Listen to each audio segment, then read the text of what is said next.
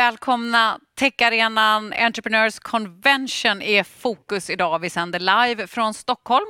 Många spännande gäster på scenen i diskussioner och paneler. Och framförallt spännande bolag som de här människorna representerar. Nu har vi kommit till en punkt som handlar om att skapa momentum och hypertillväxt. Så vi har tre personer här med oss som precis har gjort detta.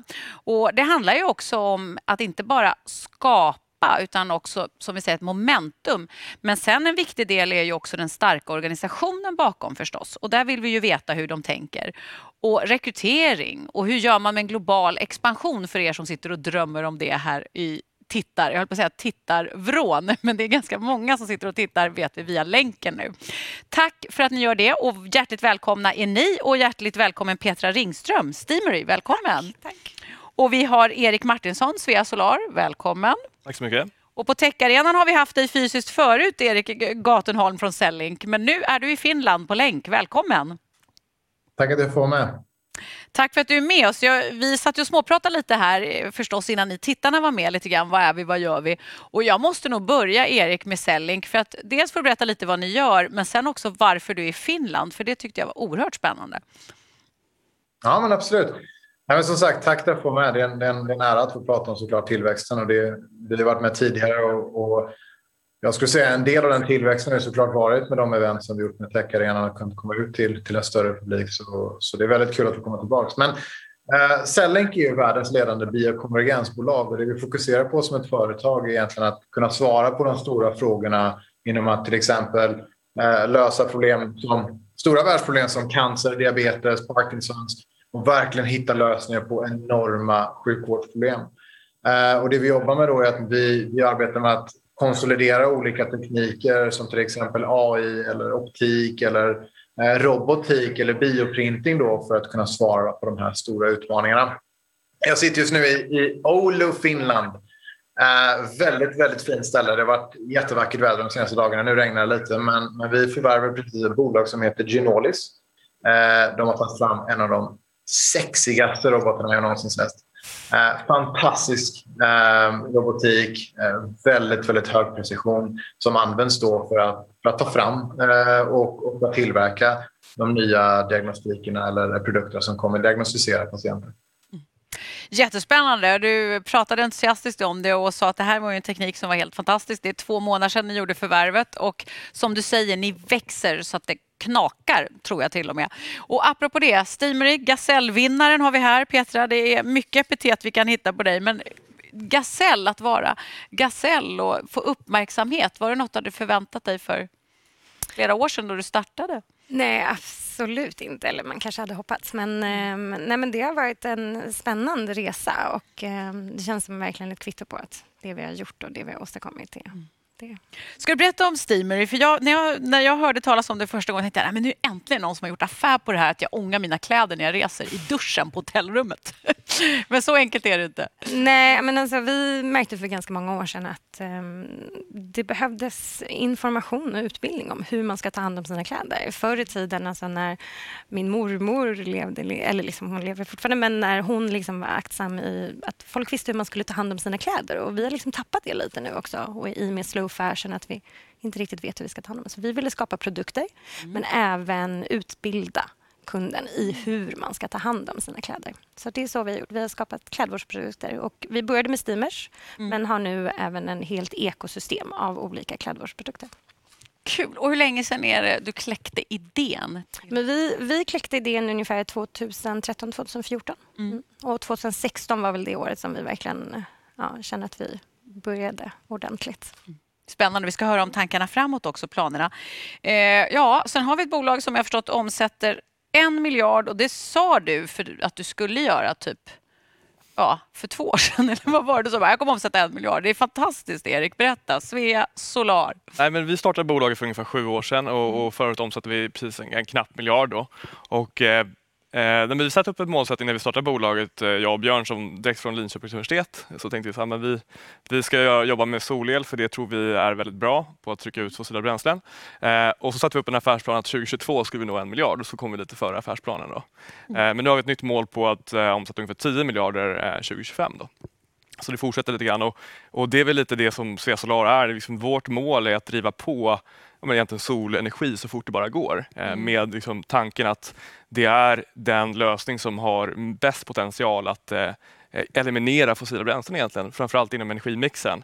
Sen här är det väldigt mycket med, vi jobbar ju med både elbilsladdning, solenergi, batterilagring och elhandel. Och det syr vi ihop då och löser även delar av liksom elektrifieringen av transport som är också en jätteviktig faktor för att få bort fossila bränslen. Så att det är väl egentligen det som är min stora passion, att uh, försöka driva på den utvecklingen i, i vad många pratar om, en klimatkris. Uh, där vi försöker kolla på, kanske inte belysa problemet hela tiden utan se vad kan vi göra för att lösa den situation vi är i idag. Mm. Utan att egentligen kompromissa på kundens komfort. Det är väl liksom det som är, är våran take på hela.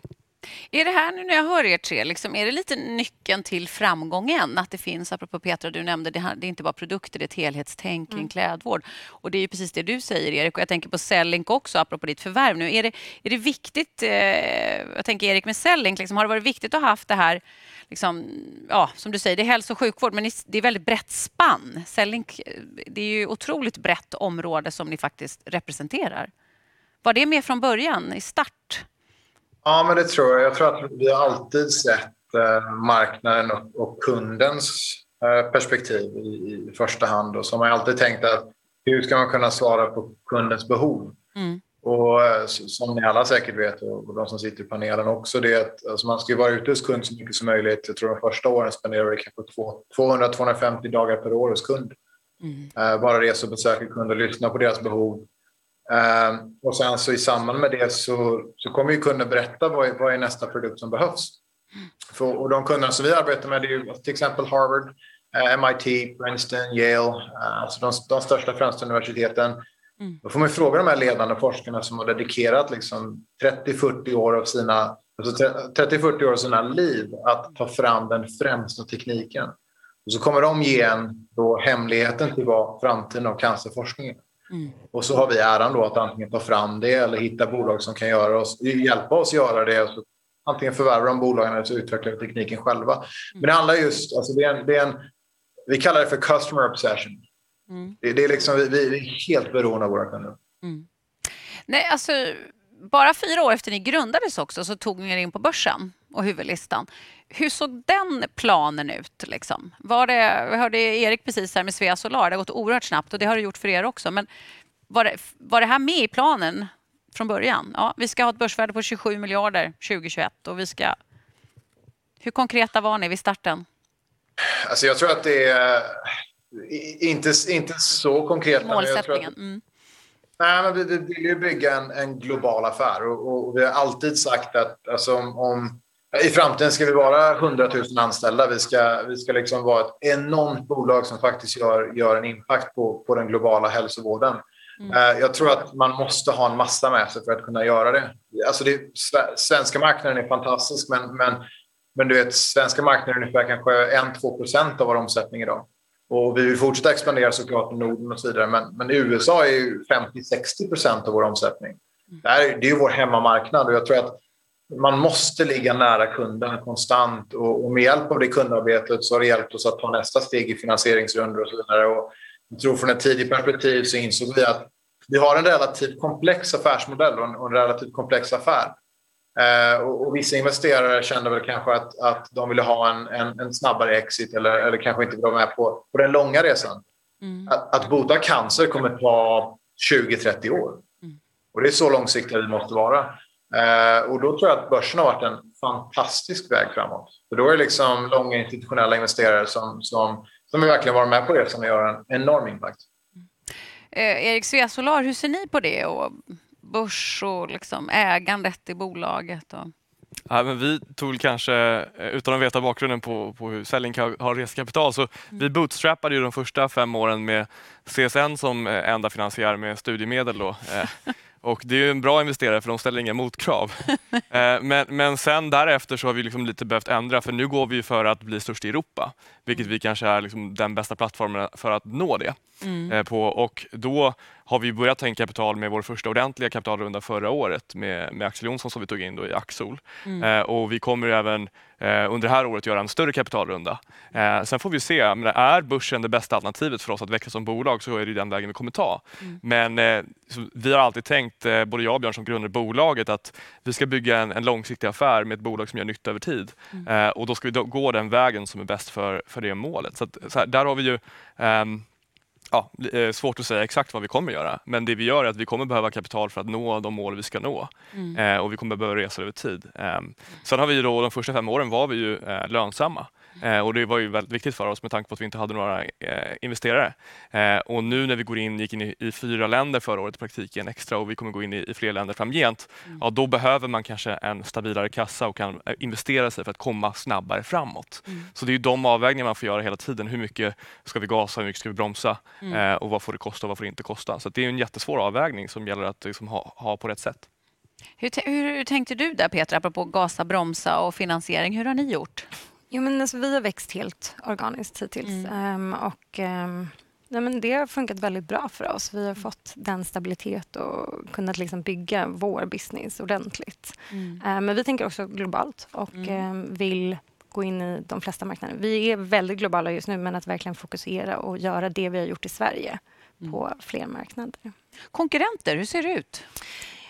Vi är ganska ensamma i vår nisch, vilket är fantastiskt. Och jag tror just att vi har liksom de rätta produkterna, men också den rätta kommunikationen och den rätta utbildningen gör att vi blir väldigt ensamma på det vi gör. Och kunden fokuserade du på mycket när du talade nyss, Erik Cellink, att det är så oerhört viktigt att ha den här nära relationen till kunden. Hur jobbar ni med det, Petra? Och veta vad kunden vill ha?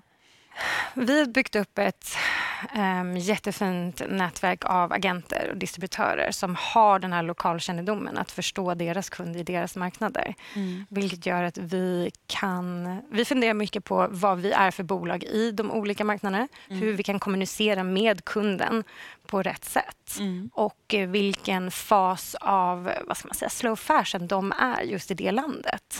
Mm. Um, vi fokuserar väldigt mycket på Europa. Du säger slow fashion. Vet du vad det är, Erik? Nu, nu hängde du ut med det där lite grann. Ja, nej, jag, jag, jag tror det att låter måste... som att det inte är den snabbaste äh, modetrenden, men äh, jag har ingen aning faktiskt. Nej, men inte jag heller, så jag var tvungen också så här, tack Erik, för att, alltså, det är inte helt lätt. Slow fashion, vad är slow fashion, Petra? Ja, men vi har ju haft tidigare liksom mycket fast fashion och att man köper kläder och Aha, det, alltså, lite och släng. Släng, liksom. släng. Men okay. nu så vill vi att man ska fokusera och ta hand om de kläderna man har um, och tänka efter lite längre. Mm. Det är så här hållbarhetstänket här i, i panelen, känner jag. Ja, Erik, du visste ju förstås här, i, du sitter i Finland och bara haha, slow fashion, det vet jag vad det är. Eller? Nej, jag vet inte, jag vet, jag visste inte mycket om det faktiskt, men, men det är... Eh, nej, alltså... alltså ja. Men det är väl lite om jag ska koppla, jag tänker bara försöka hitta en melodiradioövergång här till. Nej, men apropå det du talade om att ja, cancer, det kan botas om tjugo till trettio år. Jag vet inte om det bara var jag som kände, men jag blev rätt hoppfull. För jag har känt lite så här, men cancer, det går inte att bota. Är det det? Vad är, om du ska säga, vad är det ni, är det det Cellink vill göra? Om man tittar så här, det här är vår affärsplan. Är ni konkreta kring vård, vården också?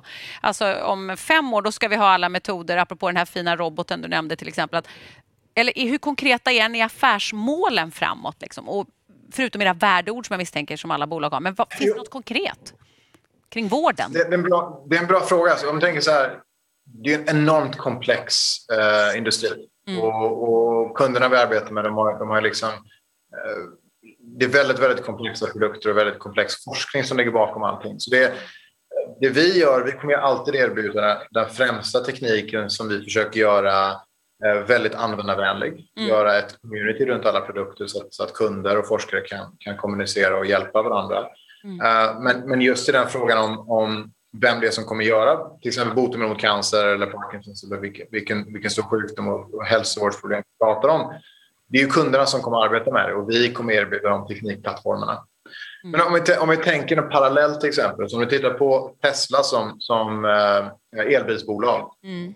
De kanske, inte var, de kanske inte var först med elbilen, de kanske inte var först med elmotorn eller först med, med egentligen tekniken i sig. Mm. Men, men de har gjort en konvergens i, i bilindustrin där de egentligen kombinerat En riktigt bra motor med riktigt bra däck och kaross och riktigt bra eh, entertainmentsystem i en snygg design. Mm. Och helt plötsligt har det blivit en ledande produkt med oerhört aggressiv marknadsföring, direktförsäljningskanal, äga kunden eh, och bara trycka på så att man bara kan. Mm. Jag tror vi har lite samma agenda där. Alltså vi, vi, vi pratar om biokonvergens istället för att arbeta med, med just alltså elektronik eller elektriska motorer, så pratar vi om att egentligen bygga en teknikplattform som vi vet att kunden behöver. Mm. Så bygger vi på med, med komplementära produkter som vi får in antingen via förvärv eller utveckling. Mm. Och sen så bygger vi en helhetsperspektiv för kunden som sen kan då svara på större frågor. Mm. Så det är liksom en, en, en, en, en väldigt komplementär plattform, om man skulle säga så. En helhetsperspektiv på att svara på stora forskningsfrågor. Mm. Men det här ekosystemet, det var ju det jag hörde, tyckte jag också, Erik, när du pratade om Svea Solar, precis med, med det här du nämnde, liksom, bortsett från produktutbudet, men helhetstänket.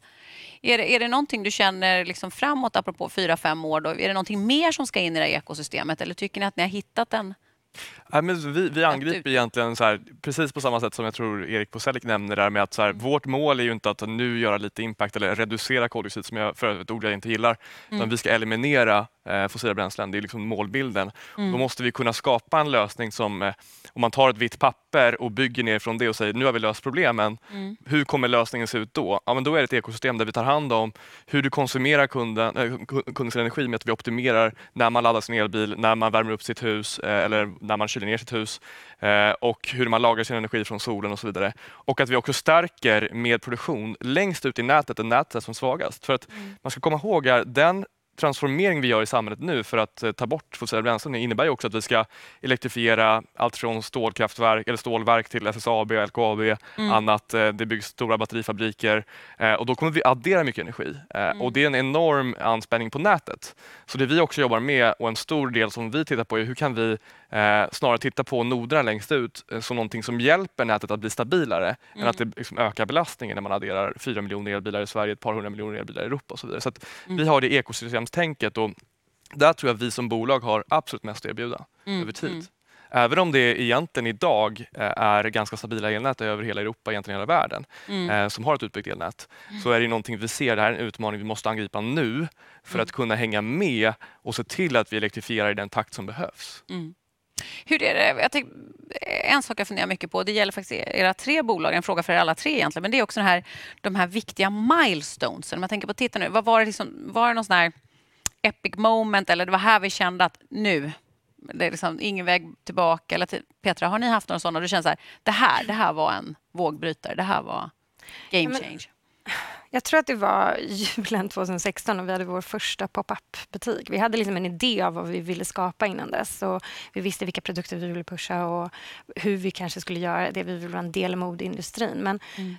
vi hade en pop-up i Malmö och Skandinavien under jul tjugohundrasexton. Och det var första gången som vi verkligen kom ut och pratade med den riktiga kunden. Mm. Um, någons, och vi förstod vad kunder då faktiskt visste om klädvård, mm. om steamers. Och det var faktiskt inte så många som visste det. Det var ingen mm. som visste riktigt vad en steamer var. Mm. Så det satte liksom hela grunden till vad vi började skapa då. Mm. Att vi var tvungna att utbilda kunderna om vad en steamer var. Och idag så tjugohundratjugoett, och majoriteten av kunderna, speciellt i Sverige, vet vad en steamer är. Mm. Fick lite så här Google-känslan, var ingen som visste att de ville ha touchscreen, men sen när de väl fick det så mm. nu kan vi inte vara utan. Cellink, milestones, jo, men det game changer. Mm. Det finns alltid många, och jag, jag tror att man bryter nog alltid ner dem till, till, till lite mindre. Man ska alltid fira dem, tycker jag. Man ska fira de små alltså, som man når. Uh, unicorn status, alltså uh, tio miljarder, uh, en miljard dollar, tio miljarder spänn. Uh, det nådde vi någon gång nu i höstas. Uh, förra året, så jättestor milestone såklart, det firade vi internt, uh, alla var superglada. Jag trodde inte vi skulle nå uh, så fort såklart, alltså på en, på en, på en femårsresa, det var fyra och ett halvt år då, uh, så det har ju gått väldigt, väldigt fort för att komma upp till, upp till den till nivån, men, men uh, femhundra anställda, nu uppe på sjuhundra anställda världen över, uh, alltså man, man firar liksom konstant när vi får in nya bolag och så vidare, och, och jag tror att det är viktigt att ha de här som alltså, är då man, då man expanderar sig själv som bolag och tittar på speciellt grundarna. Alltså jag, jag, jag, Hector och Gusten, vi, vi tar tid under dagarna och, och reflekterar över de bra sakerna som vi lyckats göra och är tacksamma för varandras eh, oerhört hårda arbete. För det är ju Alltså det är ju arton timmars dagar och, och det är det konstant. Och vi är alltid ute på resan och vi är alltid eh, liksom fokus på affären. Så man, man måste verkligen sakta ner någon gång och, och se till att man reflekterar över de fantastiska sakerna man lyckas göra tillsammans. Känner du igen det, Erik? Där, tid för reflektion, det tycker jag var väldigt fint att du tog upp det, Erik. Därför att det tror jag också, det är någonting som kännetecknar entreprenörer, tror jag. Att det är så bråttom hela tiden. Du ska framåt och så här, men att stanna upp, reflektera och liksom, vad är vi nu, vad vill vi? Hur, hur har ni sett på det och hur... Alltså, jag tror också på tal om att ha bråttom, ja. Så tror jag att det är många entreprenörer som, som är duktiga har ju en drivkraft att de tycker att det är någonting mer än sitt bolag eller man vill framföra någonting eller göra någonting som, som faktiskt kanske är bråttom. Eh, och i vårt fall så är det ju lite grann att eh, i alla fall jag ser det som att vi har en miljö, ett miljöproblem här. Som, mm. som liksom, kan vi göra ett bättre jobb så gör vi mer nytta. Det är liksom mm. grundtanken som vi har. Men liksom olika mil, liksom milestones som vi tittar på, det är liksom allt ifrån att när vi anställde vår första person externt, det var ju en supergrej liksom efter mm. bara ett halvår. Det, liksom, vi, det var ju en jättegrej för oss. Jag menar, vi hade ju knappt tagit ut löner själva så ska vi ge någon annan lön istället. Liksom, det var ju... Med C S N-pengar. Ja, precis. Du ser, ja. Ja. Och det var ju en jättestor milestone. Kanske inte låter så märkvärdigt här, men, men Mm. man ska inte underskatta, liksom, för det är lätt att säga att ah, det var när vi nådde liksom, x antal anställda. Liksom, jag tycker det första anställda var ju väldigt stort. Det var kanske störst. Eh, ja, men mm. det skulle jag säga. Eh, det var ju liksom en stor grej. Och sen, nu under förra året här så byggde vi upp ett väldigt, ett väldigt bra globalt management-team. Mm. Eh, det var ju en väldigt stor grej. Jag och Björn har ju drivit en svensk verksamhet egentligen och nu ska vi gå ut globalt och bygga det teamet. Det var ju en jättemilestone och en plattform vi har byggt. Så att det kommer hela tiden nya eh, och, och det är ju liksom... Svårt att se just då, men när man tänker tillbaka så, så har man ju ett mindset hela tiden. Men det handlar ju om att hela tiden växa med bolaget och ha rätt mindset för den period man är i bolaget. Mm. Eh, och liksom, eh, ja, se till att man, man bygger för framtiden och, och tänker ganska stort mm. eh, och har bråttom om man vill göra mm. nytta. Det tror jag är viktigt. Bolla tillbaka till dig, Erik, där. Jag tänker på det du nämnde också, förvärvet i Finland. Så här. Du, var ju så, du var verkligen så här, du berättade så exalterat för oss. Så, det, men det här är inte första förvärvet direkt. Liksom.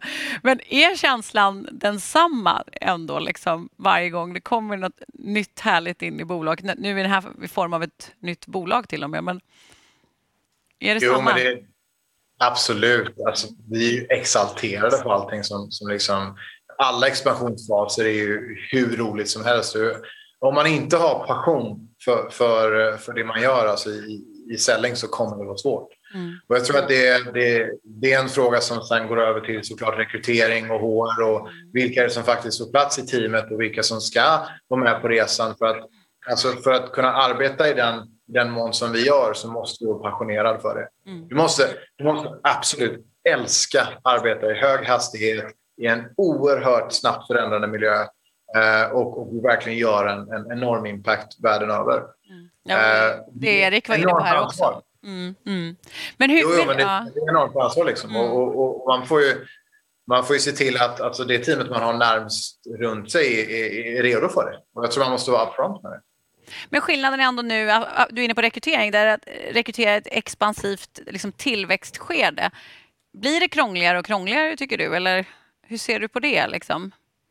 Alltså, jag, jag tror att i början så var det väl lite, lite mer utmaningar. Man, man försökte kontrollera allting och man ville vara med i absolut alla, alla konversationer som hade med, med bolagsstyrning och, och, och finans och omsättning och allting att göra. Jag tror att man får hitta sin passion och sen så får man, får man kraftigt alltså, arbeta med den och sen så resten av det som är eh, rest, resten av det viktiga runt om i bolaget och sköta allting, det, det får ju liksom delegeras till oerhört kompetenta personer. Så jag tror att i, i toppmanagement-teamet där jag, Hector och Gusten sitter så är det jag som har försäljning, marknadsföring och egentligen alltså bolagsledning så att säga. Mm. Gusten som sköter all finans, investerare och Hector som sköter teknik och, och I P och liksom allt som har med produkterna att göra. Jag tror att resten försöker vi delegera ut. Jag tror att man, man måste bilda sig i den här core-teamet. Mm. Eh, annars finns det en risk att man tappar mycket. Känner du igen det, Petra, i det eller? Mm. Där. Och så ja, kontrollbehovet kan jag tänka mig också. Ja. Ja, men alltså, vi har verkligen tittat på... Vi, vi jobbar mycket för att skynda långsamt. Alltså, vi vill inte växa, vi vill ju växa mycket, självklart. Mm. Men växa långsamt och göra det väldigt, väldigt bra. Mm. Um, vi tittar mycket på vad vi är bra på inhouse och vad vi behöver outsourca. Och då jobba tillsammans med partners och byråer som är väldigt, väldigt duktiga på det de gör. Mm. Det behöver inte vara de största utan någon som har samma passion och driv som vi har och förstår vad vi försöker förmedla. Mm. Svea Solar, hur ser det ut? Behöver, vill du reach out to hand? Har vi några tjänster lediga? Eller? Ja, men vi rekryterar ju mycket. Vi tog väl in, har vi nästan tagit in hundra pers här i år, skulle jag mm. tro, eh, än så länge. Men, men det handlar ju mycket om att så här, vi, vi, tar, vi måste alltid leta efter superbra talang överallt, hela tiden. Men jag tror att det är en fördel med att om man växer ganska snabbt och har en ganska utmanande resa där man kan utvecklas väldigt mycket. För vi pratar ju väldigt mycket om empowering, både våra kunder men också våra anställda. Mm. Och tittar man då på liksom funktioner som är viktiga, men vi jobbar ju jättemycket med att hur vi kan attrahera bra talang. För det är ju liksom, det är där eh, någonstans bolaget eh, börjar med. Mm. Att ha bra medarbetare eh, och att ta hand om kunden. Har man de två, då kommer man ofta som... Om man, om man har ett bolag som pekar ungefär åt rätt håll så kommer man ganska långt. Mm, mm. Eh, och det är där vi varit väldigt noggranna. Och om man går tillbaka lite grann till liksom hur det började med vår kundresa så var det verkligen när man har väldigt ont om pengar. Mm. Det enda man kan göra för att liksom få nya kunder egentligen är att verkligen ta hand om de kunder man väl får in. Mm. Till att de blir väldigt nöjda. Och det är någonting vi har försökt jobba väldigt, väldigt hårt med att ha kvar. Mm. Så kundnöjdheten och att, att kunder refererar fler anläggningar vart vi än nu är. Om det är så i Sverige eller Holland, Tyskland, mm. Belgien eller Spanien. Mm. Att liksom vi får de här nöjda kunderna. Och det är en av våra absoluta mål vi har. Både att kunderna är nöjda, men att våra anställda är nöjda. Mm. För får vi dem på plats med liksom att vi drar i rätt håll i en bransch som är väldigt het, mm. då kommer man väldigt långt.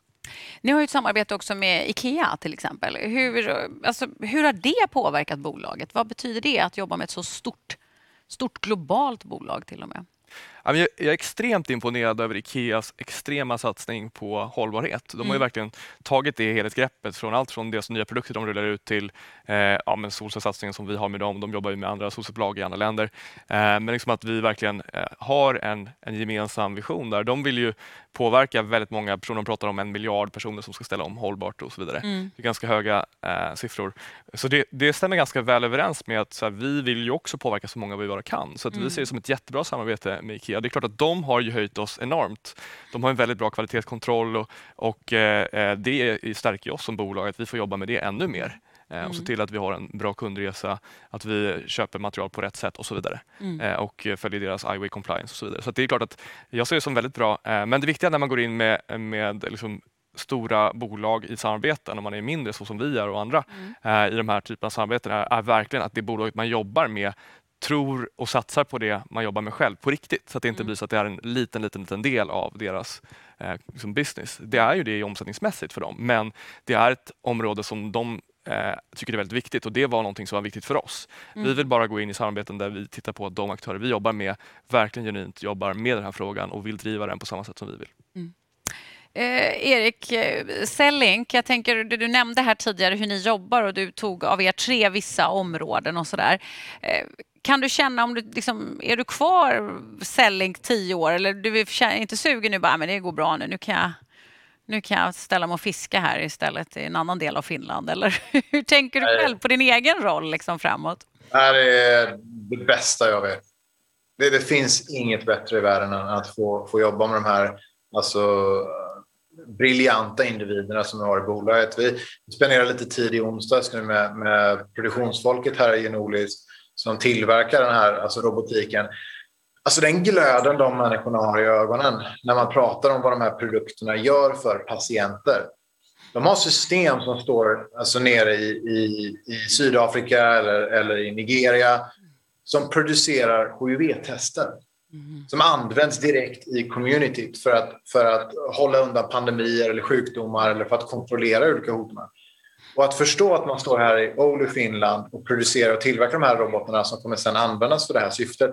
Alltså det, det är så vackert som det är klokt. Mm. Och sen så ser man också hur det påverkar anställda, hur, hur det drar folk in i det här bolaget, hur folk vill arbeta med det och göra en enorm impact i världen. Eh, alltså det, den känslan, man, man, man kommer väldigt långt på den känslan. Man vill verkligen fortsätta arbeta med det. Så jag tror att jag är nog fast för livet. Jag, eh, jag älskar verkligen det här. Avslutningsvis, det är, det är roligt att höra för ni jobbar ju verkligen med att förbättra för människor alla tre på olika sätt. Och sen det här Erik som du sa här i studion nyss också att ja, men, precis på samma tema som Erik här som du nämnde att det här med att känna att man gör någonting viktigt och man påverkar. Och det tycker jag är något slående genom åren också på TechArenan nu. Att fler och fler bolag som kommer hit och är med i Challenge till exempel. Vi öppnar för övrigt anmälan idag om det är någon som lyssnar nu till nya Challenge. Men det har tagit avstamp i en hållbarhetsaffär till och med från början. Det är inte något man har byggt längs med. Det är väldigt tydligt med just er som är här idag. Men just att det såg man inte för sju år sedan på TechArenan, att det var så tydligt att alltså, över majoriteten av bolagen startar i, jag törs nästan säga, Fröken Sverige, rädda världen. För det är faktiskt det ni håller på med på ett eller annat sätt. Och även helhetstänket, Petra, som ni har där, ekosystemstänket, liksom, där jag vet att ni jobbar mycket med hållbarhet också. Att, men är det, är det någonting, Erik, om vi backar nu, för jag tycker, finns det bolag liksom, som du såg tidigt också som ni, ja, men det här skulle jag vilja vara som, eller hade ni några förebilder inom företagsvärlden? Nej, men alltså, man kan ju säga att det är klart att eh... tittar man på bolag som gjort skillnad, så allt från Tesla kom och tryckte ut sin elbil. Du nämnde IKEA ju till exempel. Absolut, ja. Men så här, Tesla som tog eh, sig an en hel bilindustri som sa att elbilar är omöjligt. På några år visar de att det går och sen försöker alla göra samma sak. Det är ju liksom mm. den typen av liksom, paradigmskiften vi ser. Och jag tror mm. att om man som frågar lite grann på hur länge man vill jobba inom bolaget och de bitarna, så eh, handlar det ju mycket om att eh, de bolag som verkligen har ett genuint driv, alltså där, där anställda blir exalterade över produkten och verkligen mm. vill göra skillnad. Det är självklart att man har en jättefördel. Mm. Alltså om man ska jämföra det med att sälja någonting som, som, är, som en dussinvara. Mm. Det är väldigt svårt att skapa en hype runt den produkten. Mm. Eh, och även om man har ett fantastiskt marknadsföringsteam, det blir bara så bra. Men när det är genuint någonting som ja, alltså alla anställda känner och även kunder känner att wow, det här är ju liksom, det här är en grym grej. Mm. Det här vill vi jobba med, det här vill vi köpa och det här vill vi liksom, bygga vidare på. Eh, då blir det ju mycket, mycket lättare att växa som bolag. Så det är ju, jag ska säga att det inte bara så här, men du måste gå in här för att det är då bara då man lyckas. Men det är klart att det är lite som att eh, du får liksom ett, eh, du kan ju välja väg. Antingen så driver du ett dussinbolag eller så gör du någonting som gör skillnad. Då har du liksom en, en stor fördel. Mm. Eh, och jag tror att så här, både grundare och anställda måste ju verkligen vilja pusha hårt, och det krävs ganska mycket. Det, det är liksom inte bara att man går till jobbet varje dag och stämplar in, utan då måste man ju även timmarna man lägger måste vara ganska pushiga. Man måste ju verkligen vilja framåt. Och då krävs det, tror jag, någonting mer än bara liksom att, att man kanske tycker det är kul att driva bolag, utan man måste faktiskt kunna tycka om den produkten man har enormt mycket. Man vill arton timmar på att rädda världen och inte fiska, om vi ska förstå rätt från vad Erik sa från Finland. Hörrni, ja, vi har klockan i kolsvart här sedan ett tag tillbaka, så jag antar att vi har dragit över tiden, för det har varit fantastiskt roligt att prata med er. Och tack Erik, jättespännande, och tack för att du var med faktiskt från Oulu idag, och eh, vi fick ta del av både din vardag och bolagets fantastiska framfört. Och samma sak här till Petra och Erik, tack så jättemycket. Tack. Hoppas få se er snart igen på TechArenan, och dig I R L då, Erik, på TechArenan igen. Tack att du fick gå med.